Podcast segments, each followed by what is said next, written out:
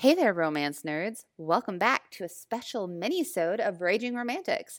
Today, I get to sit down with Dr. Euan Hague of DePaul University to talk all things Scottish and Romancelandia. All of our books and sources that we talk about will be linked in the show notes, so make sure to go ahead and click there. And thank you again to Dr. Euan Hague for taking time out of your busy schedule to sit down and talk Scottish romance with me. All right, let's go ahead and let's dive right into the interview. Hi, yeah, uh, my name's uh, Professor Euan Hague. Uh, I'm at DePaul University in Chicago, where I am a professor and I am currently the director of our School of Public Service. So that involves public administration, public policy, nonprofit management, those kind of things. And you specialize in cultural geography? Yeah, yeah. My background's in cultural geography and also kind of urban development, but okay. the it was cultural geography that led me towards reading the uh, and exploring the the romance literature. Um. Particularly, it's focused on Scotland. Yeah. So, and obviously, from your accent, you are a former Scot yourself. Yeah, yeah. I uh, I actually came to Syracuse in 1994 to do my uh, PhD at Syracuse University, and then um, subsequently started at DePaul in 2002. So, I my my my friends and family are still in Scotland. Uh, I'm the only one that came over here. Um, so I get back pretty regularly, probably every 18 months or so, although the pandemic kind of threw a bit of a spanner in the works on that. Yeah, yeah, I understand. Um, well, so the reason I asked you to sit down with me today is I stumbled across your 2013 interview with Wicked Wenches, um, where you talked about your research into Scottish romances mm-hmm. yep. and kind of the propensity Americans have for loving Scottish romances. Mm-hmm. Um, and in this podcast that we're doing for this episode, we're looking at kind of the lost genres of romance. And Scottish isn't necessarily a lost genre or a lost subgenre. But what I was finding really interesting when I was doing my research was how Scottish has been very recently overwhelmingly kind of subsumed by Regency. Mm-hmm. Um, when romance was first like really strong on the scene, you know, 80s, 90s, early 2000s, we had time travel, we had medieval, we had um, kind of pre 1700s, pre 18th century. But now, for the most part, I'm seeing the majority of Scottish romance lying in post 1745, especially hmm. Regency space. And to me, that just kind of made me sit back and think for a moment because mm-hmm. There was just something off about that for really almost fetishizing Scottish romance in a space and in a time when to be Scottish was honestly persecuted.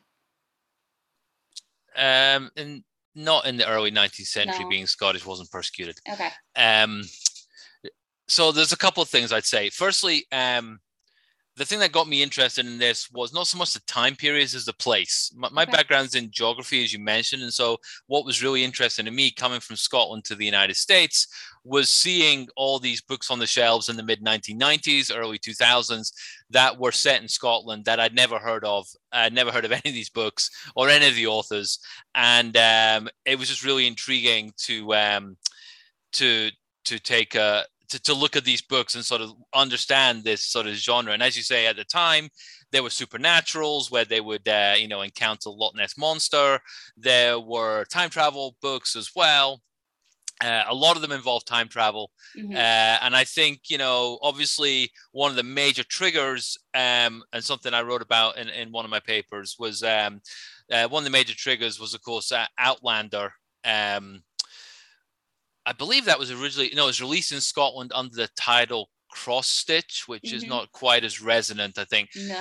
Um, but Outlander certainly had an impact, and of course that uh, Diana Gabaldon. I mean, I've never interviewed her. My co-author David Stenhouse interviewed her, but um, she talks about seeing an early Doctor Who show and being inspired by that. And of mm-hmm. course, Doctor Who is all about time travel. And then you've got something like the the Highlander movie in the mid 1990s, again with sort of time traveling, uh, sexy Highlander played by a French actor, oh. and then um, you also had. Um, yeah, that's a strange one because I think Sean Connery, who's Scottish, plays a Spaniard. Yeah, and, he does, and he has a very and, weird Spanish accent. Yeah, and then you've got, and then of course Braveheart, the whole Braveheart yeah. effect, and that that that was obviously critical, and so you have this idea, I think, at that time of going back in time. And so there's a number of always seems to be women from Ohio go back in time to uh, to medieval Scotland somehow, and you know, and and and and things ensue. So yeah, there's definitely this this time travel element. Or there was ones that obviously historical romances, right, just set in the time and the place, mm-hmm. um, as well. I think, I, I mean, I don't know what's currently being published. You're more ahead of that than I am, but I think in the early I mean, obviously, the Regency era is super popular because Regency England, in particular, is super popular because you know the Jane Austen era, right? And mm-hmm. now I guess mm-hmm. Bridgerton and mm-hmm. everything else, right? So I can certainly see why that's a popular time. Um, at that time, politically, Scotland, there's not a lot of Scottish nationalism. By that time, politically, Scotland is in is very much in the British imperial project, mm-hmm. and I think you know I I the, I don't know to the extent imperialism is a subgenre. I mean, I know some of the. I mean, if you want to talk about lost genres, the real one of the earliest lost genres is the um the Middle Eastern, the the the, the sheikh romances. Oh, that's a good point. Yeah. Yeah, I mean, some of the earliest popular romance, even going back to the early silent movies, but then kind of in the kind of modern romance period. I would say what's that post 1965 or post 1970 um, yeah. the sort of the sort of Middle Eastern sheikh romances were sort of you know you being swept off your feet yeah. you know um in the Middle East in these sort of desert romances there's a woman from Australia um ja- I want to say her name is Jacqueline Flesch I can email you her name. Okay. Anyway, um, but that that's another kind of lo- that that era that, and so for me, it's not so much er- eras and time periods that fell out of favor as locations. I, am I'm, mm-hmm. I'm gonna say interested in how places are presented and represented. So you know, Scotland mid '90s to about probably 2010 2015 really was a historical Scotland really was strong in the American popular imagination. This is the same time the US designates a National Tartan Day on April 6th. That's oh. designated in 1998. Okay. Braveheart is 1995. Um, I don't know when Outlander comes out, but it must be about the same time. Yeah, uh, the original. I think. Yeah, the yeah, one. the kind of first one. And so, and then you've got that kind of explosion of, of romance fiction, and that's the kind of period I'm arriving in the United States yeah. as well. And then I think what what happened was maybe other places became more popular. There's always been a spot for Ireland in the American popular mm-hmm. cultural imagination. You know, maybe, and then of course, within romance fiction, there's been a push, of, as, as you'll know, to um, incorporate great diversity of perspectives and not mm-hmm. just, you know, the the the overwhelmingly sort of Northern European, um, you know, traditional white middle class uh, reader. So I think that's certainly something that's happened probably in the last decade as well. Sort of recognition that there needs to be more subgenres or or, or, or more diversity within mm-hmm. within the uh, within the field of romance mm-hmm. writing as a whole. So I think it's interesting that you say the move of Scots to England. I mean, I guess it's a way uh, in, in the early 19th century. I mean, it happened a lot um, it, it, it was there would still be, I guess, an element of foreignness if Scottish mm. people are arriving in just because of travel. This is the pre-trains era, mm-hmm. right? Mm-hmm. So, you know, pre-trains is still a long way to go from, and most of those Regency romances are set in the southernmost counties of England, mm-hmm. around London and, and mm-hmm. kind of in the far south and so that was a long way from Scotland. I mean, Scotland. Okay. I mean, now it's you know, it, obviously there's highways and planes yeah, and stuff, yeah. but in those days it would still be quite foreign, I think, okay. um, and quite a distance to travel. So that kind of fish out of water underdog idea is always uh, attractive, I think. Yeah. But what else do I mean? What else are people writing about in in relation to that?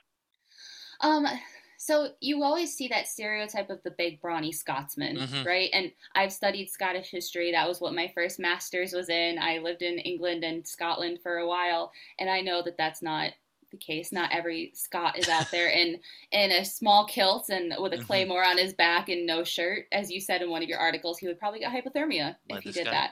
Um, yeah, there you go. that is only for a Knight for the listeners, by the way. I will. Yeah, only for a Knight by Sue Ellen Welfonder. It's a great book. Oh, this um, one here, Laird, Laird of the Wind by Susan yep. Fraser King. these are these are ones from the late '90s. Yeah, those are the classic kind of like I would say the heyday of the mm-hmm. Scottish mm-hmm. bodice ripper. I would say.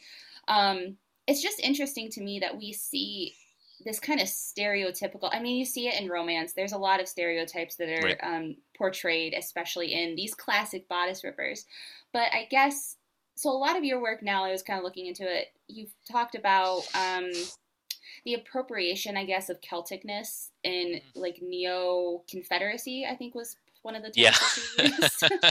um, so do you think that and this is, I guess, a loaded question. Do you think that it is wrong that we are kind of fetishizing these stereotypes in Scottish romance in America? You know, I used to, but now I don't. Okay. Um, I used to think, you know, um, let's skip the Confederate stuff for okay. now. Um, I used to be really kind of annoyed that this is what people think Scotland is like. Mm-hmm. Um, but when I started interviewing writers like Blythe Gifford, uh, Terri Brisbin, uh, Margaret Molloy, um, and Susan Fraser King, you know, I, I, took away from that that they are passionately interested in Scotland and want to know more about it. Mm-hmm. And their readers are passionately interested in Scotland and want to know more about it. Yeah. So, yes, there's a stereotype, but you know, the Scottish Tourist Board and, and people in Scotland, we play on the same, t- you know, the, the, the, there's these stereotypes are part and parcel of national identity. And so, whereas people, you know, I guess we sort of, you have to recognize that this is this is a particular image of a particular time and place, but it doesn't stop the the interest and appreciation in Scotland. And yeah. I think I think there's definitely there's definitely um I mean, if you go to Scotland now, it's nothing like in these novels, right? No, but no. you know, but um even, there's still there's still castles that are preserved and people can go touring them mm-hmm. you know and you know if you think about it the the money for the ticket goes into supporting the five people who work there and the 20 people who are fixing up the castle to stop it falling down. So the, the, i mean you have i think I, I think i grew to appreciate how much the readers and the authors um, took it took an interest in Scotland and took an interest in Scottish identity and hope that that would encourage them to find out more about contemporary Scotland and modern Scotland, uh, rather than just you know go go beyond the covers of the book. And I think that's something we saw certainly around the 2010s and I guess now it's even more so with Twitter and Instagram and so forth. But at the time, you know, the um, the writers when they would tour Scotland, they'd be posting their photos from their vacation on mm-hmm. Facebook mm-hmm. and doing a kind of live I guess it was a live blog or something before before we yeah. had Zoom, you know, doing a live. And so that was kind of like, okay, I'm showing you more about about Scotland. I think the one, I mean, I would say one thing is it is again, if you sort of think about it in geographical terms, the Scotland that is presented in this fiction is overwhelmingly rural, mm-hmm. whereas almost a, a, majority of Scots live in cities. Right. And so there is that kind of, although there are some kind of occasional books where they go into cities, um, there's occasional. Um, I'm thinking of uh, Carrie Lofty's Starlight is set entirely in Glasgow, which is mm-hmm. bizarre uh, because it's just such a. Well, it's not bizarre, but it's such an unusual move for a romance writer to set it in an industrial city, right? It's right. just an unusual, an unusual move. Yeah. Um. So, I, I do think there's that sort of recognize that hey, you know, the cities are really I grew up in Edinburgh, in Scotland. We have a castle slap bang in the middle of the city. Yep. Um, you know, it's it's kind of you know the but the cities you know they have modern city problems they have modern city populations and so forth. So it was really funny to, again talking with the authors um, as i was writing this you know you can have somebody going back in time and encountering the loch ness monster okay but they want to make sure they get the historical facts right. yeah. it's like yeah. it's like if there's a schism in the Church of Scotland, we need to know exactly how that was happening. And you know, it's kind of funny. But wait a minute, you've just sent somebody 500 years back in time. Oh yeah, that's okay. But you know, I want to make sure that the 500 years ago that I'm writing about is is accurate yeah. and, and, and I kind of appreciate appreciated that I mean uh, uh, about about about the authors that wanted to make sure that the kind of times, dates, and experiences of the people were historically accurate, even if some of the you know subgenre fan, sub sub subgenres, you know, supernatural, whatever, cl- clearly, obviously, are slightly. Um, I don't know. I'm not going to say the Loch Ness monster doesn't exist. Hey, you never know. Nessie could be out there. Could be out there. Yes, she very well could.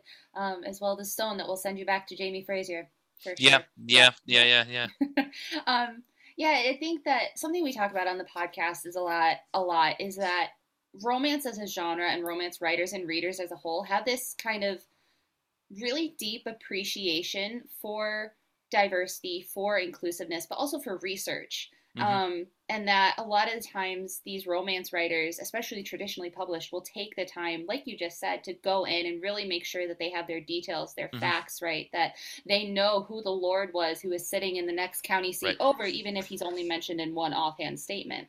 So, yeah, I think that was interesting. And one other thing I wanted to ask you about is the Scottish American diaspora. Mm-hmm. When, in my mind, I think that us Americans, we have such an appreciation for these romances of place, I guess mm-hmm. you could call yep. it. Yep. Because we as a culture, I've heard it call, called like the lost culture or like the forgotten culture of our own um, heritage, I guess you could say. I don't necessarily agree with that, but I think that there is this unique situation with Americans where we look at where our ancestors came from and the diaspora, and we just have this need to connect with that heritage in some way, shape, or form. And I mm. think that there's so many Scottish, like the Scottish American diaspora of the 1800s, the 19th century, and going forward, there are so many of us, mm-hmm. um, Irish, Scottish, the Polish, the German, that mm-hmm. we see these romance books and we just kind of like clasp onto them. Yeah, I think um, you know the, the, the that's something that's always fascinated me about the United States is this idea that oh i'm half scottish and a quarter you know whatever and a mm-hmm. quarter something else you know um because i never really thought about genealogy in those terms so there is this there and of course one could argue that you know if your great great great great grandfather moved here in 1827 your your your more American, right? you know, yeah, because yeah. you know, and so I, but I do think there's there's definitely this idea. I mean, what's I think there's an eg- exoticness and a foreignness. I mean, there is a um, I think people like exploring those identities. Mm. Um, so obviously they're getting further away in time for the classic European immigrants. Um, uh, but obviously, you know, there's other immigrant groups who are arriving all the time. Um, and one assumes there'll be romance writers in those from those immigrant groups, you know, and interested in those locations. So I think part of it is, I mean, you could say part of it is just the way the market works as well, the book market, right? They yeah. want to cater to every audience. Yeah. So hey, here's a group of people that are interested in diaspora. One thing we do do we do see, and this is putting my academic hat back on, mm-hmm. um, but there's a there's a few big city Scottish American societies like San Francisco, Chicago. Um, I mean, I'm in the St. Andrews Chicago of Illinois, which is like the oldest charity in Illinois, dating to 1845. Uh, Detroit's an old one as well, New York. And these existed since the 19th century.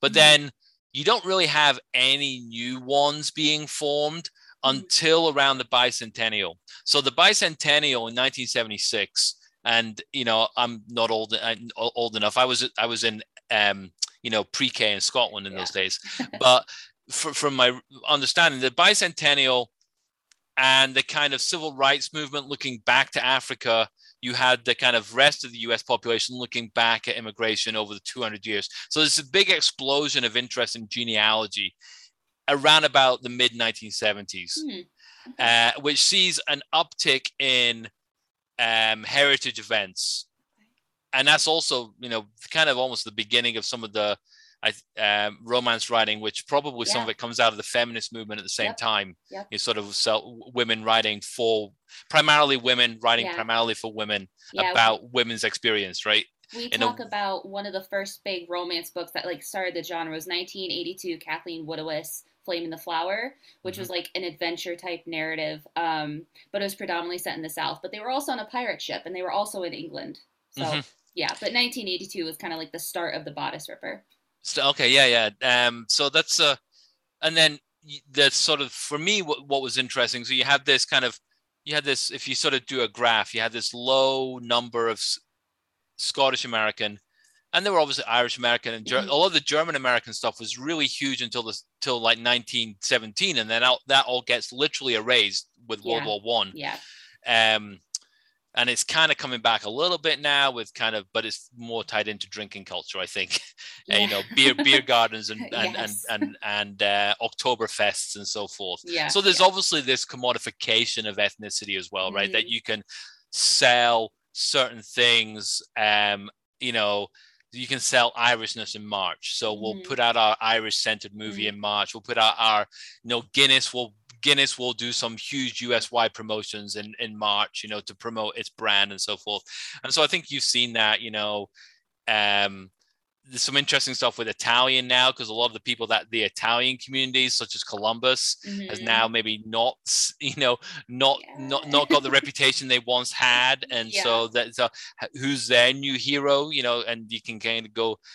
And now my mind just drifted to those Sylvester Stallone's Rocky Balboa movies, but, but um, yeah. another another person who probably catch pneumonia. But um, the I, I do think there's this this commodification of certain ethnic identities. And again, so what you see in the mid 90s, this kind of confluence of events with Outlander, with Braveheart, with um, there was a Liam Neeson film as well, Rob Roy, um, the kind of the creation of Scott this National Tartan Day, which had been lobbied for by Scottish American foundations. And so in the mid 90s to the early 2000s, you see another big jump in in counties or cities or states creating Scottish Heritage Associations. Mm. So, in terms of diaspora population, it's kind of interesting. The time period that I'm coming across to the US in the mid 90s, the number of Scots arriving in the United States is is flat or falling to very, very few. Mm-hmm.